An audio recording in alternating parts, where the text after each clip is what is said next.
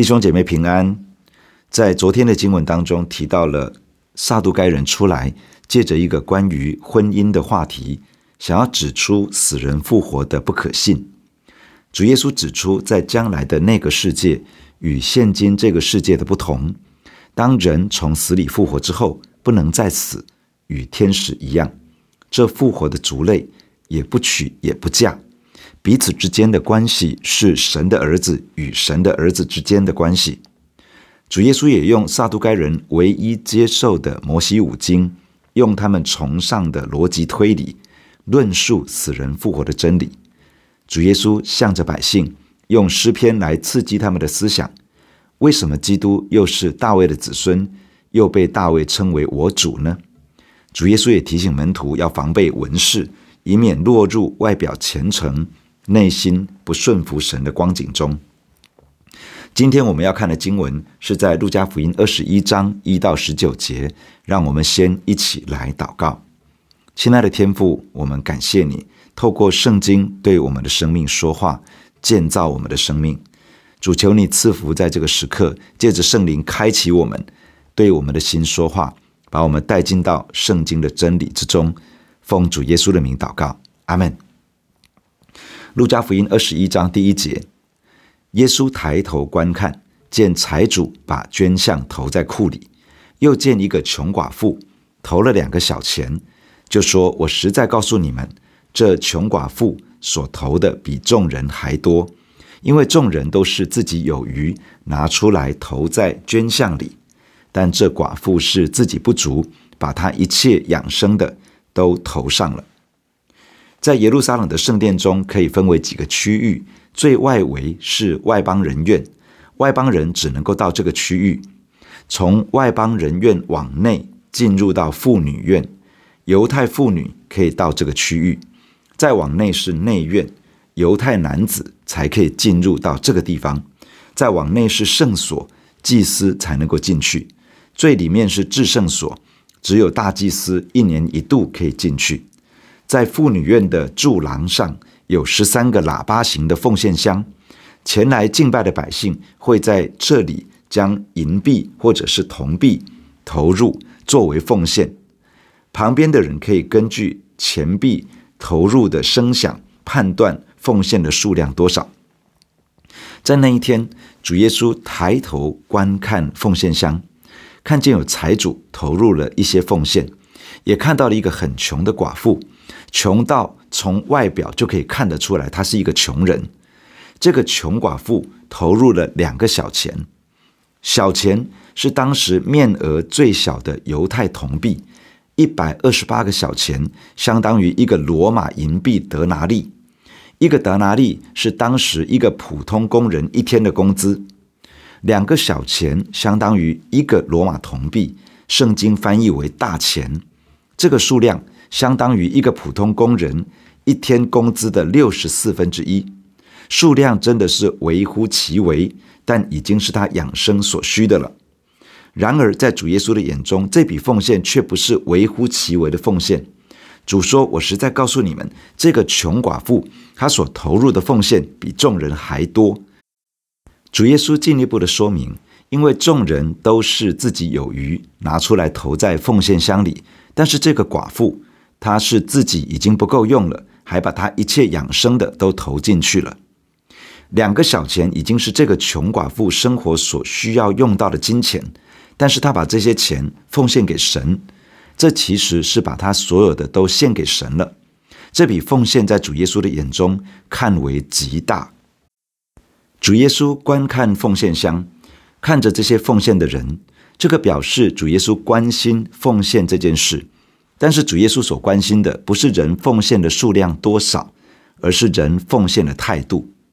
财主以及许多人的奉献是把有余的奉献出来，这个意思是奉献的人基本上先顾好自己的需要，满足自己的想要，然后再把多出来的拿出一部分来奉献。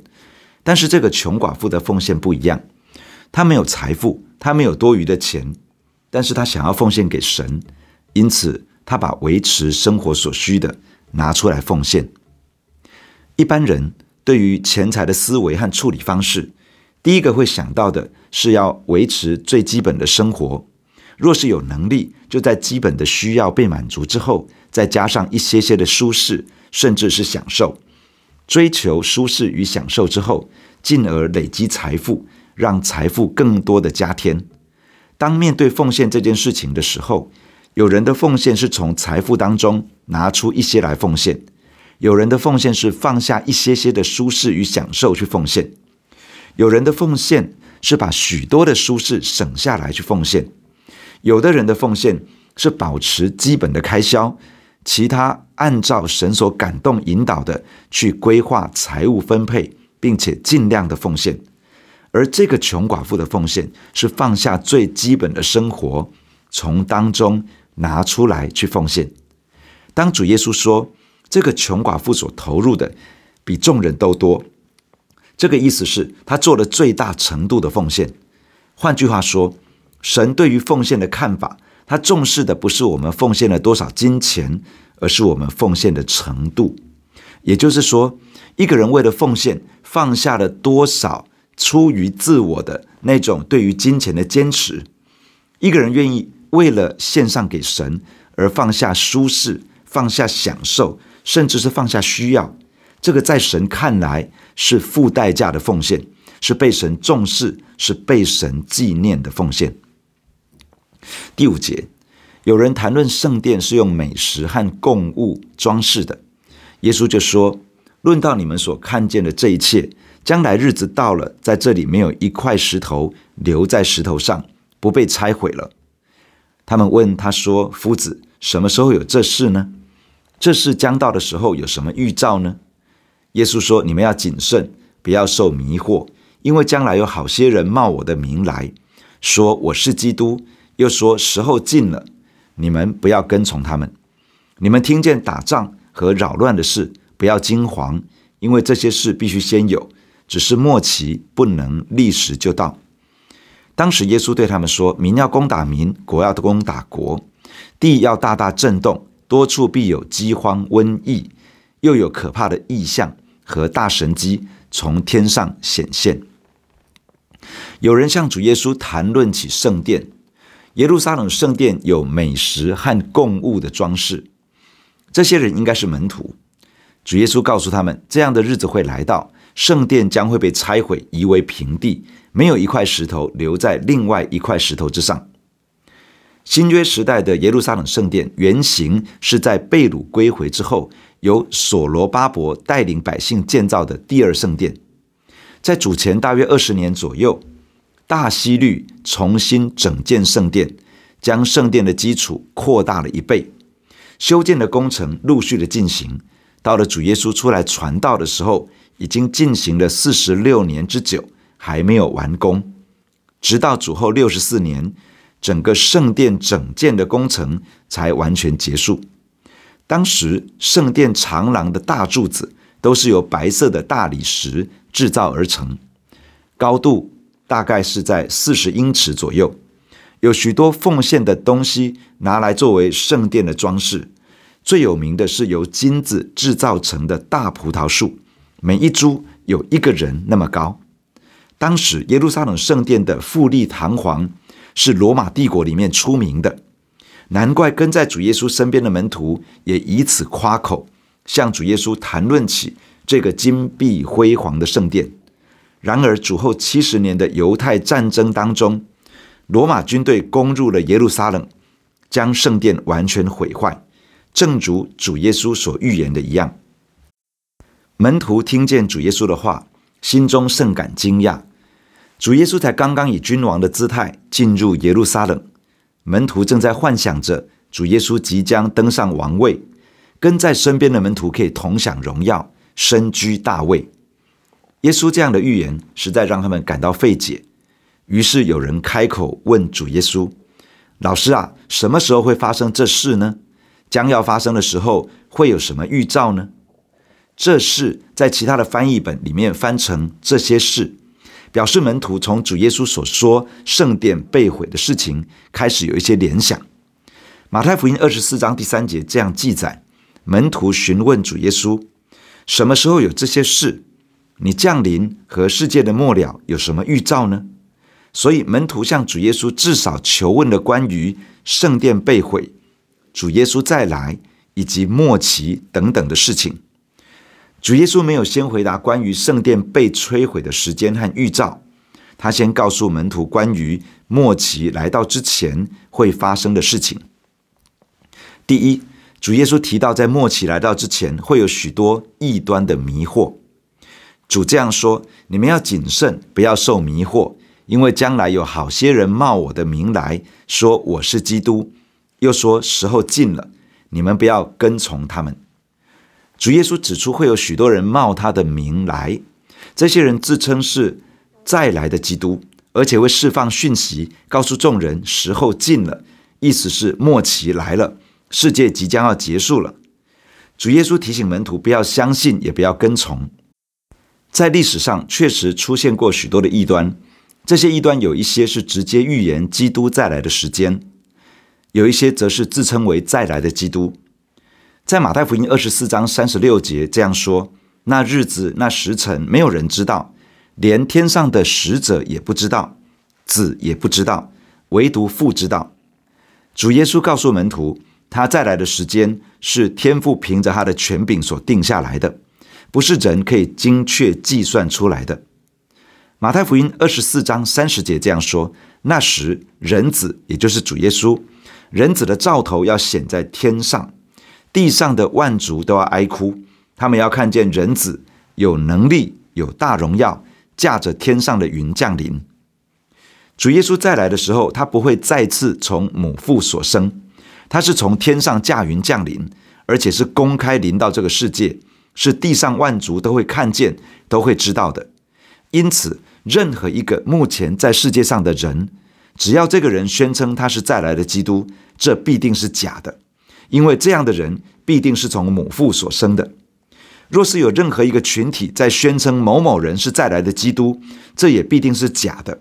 因为当基督再来的时候，不需要有人去为他做介绍，地上的万族万民都会知道他已经回来了。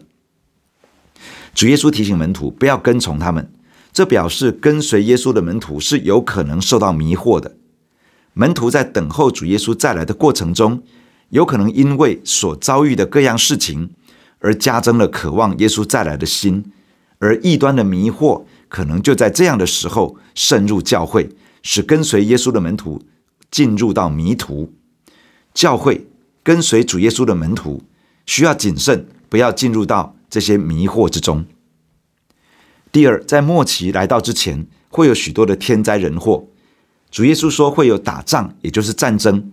还会有扰乱的事，意思是政治的动荡以及社会的混乱。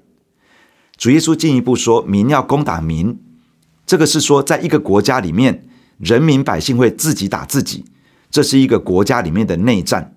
还有国要攻打国，这是国际之间的战争。另外还有大地震，许多地方会发生饥荒，会有大规模的瘟疫，也就是传染疾病。此外，还有许多又可怕又巨大的预兆会在天上发生，这许许多多的事情来到，会让人觉得世界的结局可能即将来到。在人心惶惶的时候，主耶稣提醒门徒不要惊慌，这些事情一定会发生，但是末期不会那么快就来到。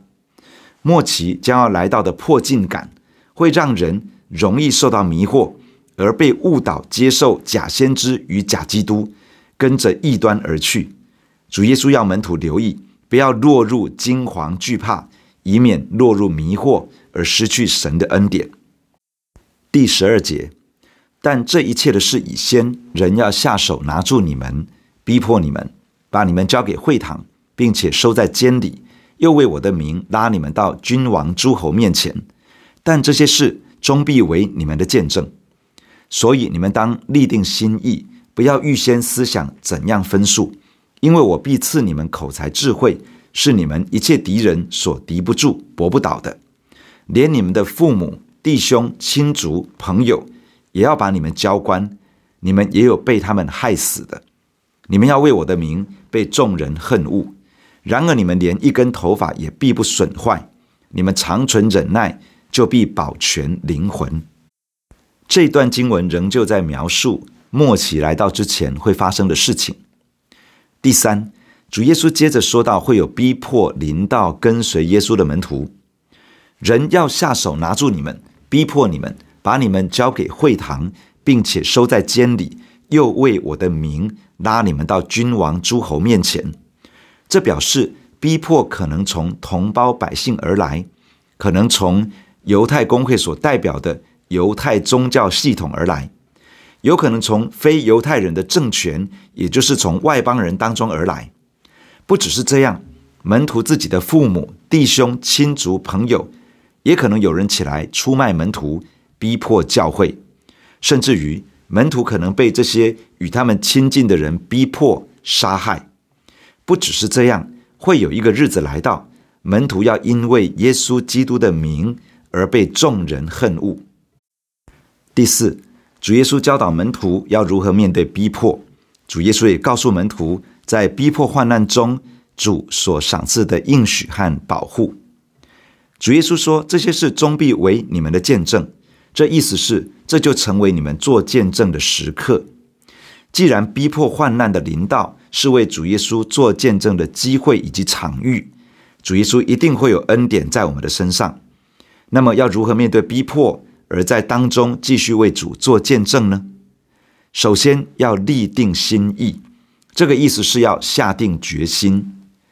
跟随耶稣的门徒要下定决心，在逼迫患难中仍旧要跟随耶稣，要下定决心继续为主耶稣做见证。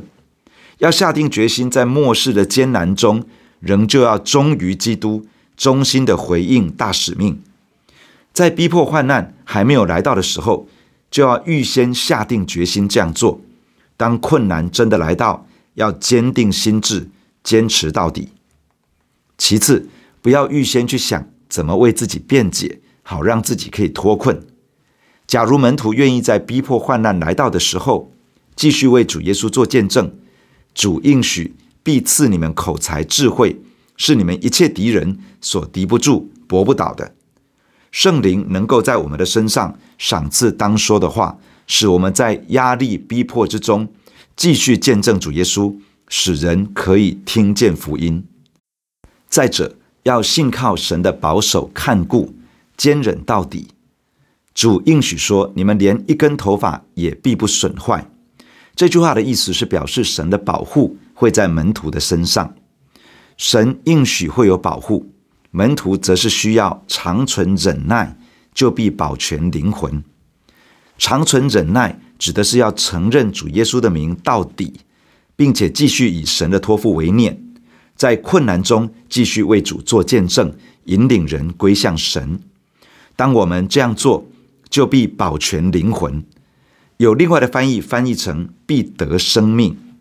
在马太福音十章三十二节这样说：“凡在人面前认我的，我在我天上的父面前也必认他。”当我们在幕后的艰难中对主耶稣忠心到底，就必定能够保守自己在神的爱中，也能够保守自己的灵魂和生命不会受到第二次死的害。弟兄姐妹，让我们一起在神的面前来祷告。主，我们感谢你透过今天的经文对我们的生命说话。亲爱的主，你看重我们的奉献，你所看重的不是奉献的金额，而是我们奉献的态度。当许多人是把用剩的拿出来奉献，但是这个寡妇是把自己养生的拿出来奉献。亲爱的主，求你教导我们。也许我们不能够真的像穷寡妇那样子奉献，但是求主加添奉献的信心，帮助我们能够学习放下舒适。放下享受，甚至有的时候也放下一些需要，在奉献上面操练自己。透过奉献的学习，让我们学习把自己的生命主权更多降服在神的面前。主，我们感谢你提醒我们在末后的日子会有许多异端的迷惑。主，求你帮助我们谨慎，不进入到迷惑之中。求主帮助我们在真理上面扎根，在圣经上面花功夫学习。使得我们越来越有分辨的能力，而不进入到迷惑之中。主，求你也帮助我们在还算平顺的日子里，积极的为主做见证，在各样的情境跟场域中承认耶稣的名，高举耶稣的名，也求主保守我们在患难跟幕后的艰难里面，可以对主忠心到底，承认主耶稣的名字，并且继续为主做见证。主求你帮助我们，不落入惊惶惧怕之中，而是勇敢地跟随耶稣，并且倚靠着主的帮助，有智慧、有口才、有力量，在困境中继续的为主耶稣做美好的见证。谢谢主带领我们，与我们同在，听我们的祷告。奉耶稣基督的名，阿门。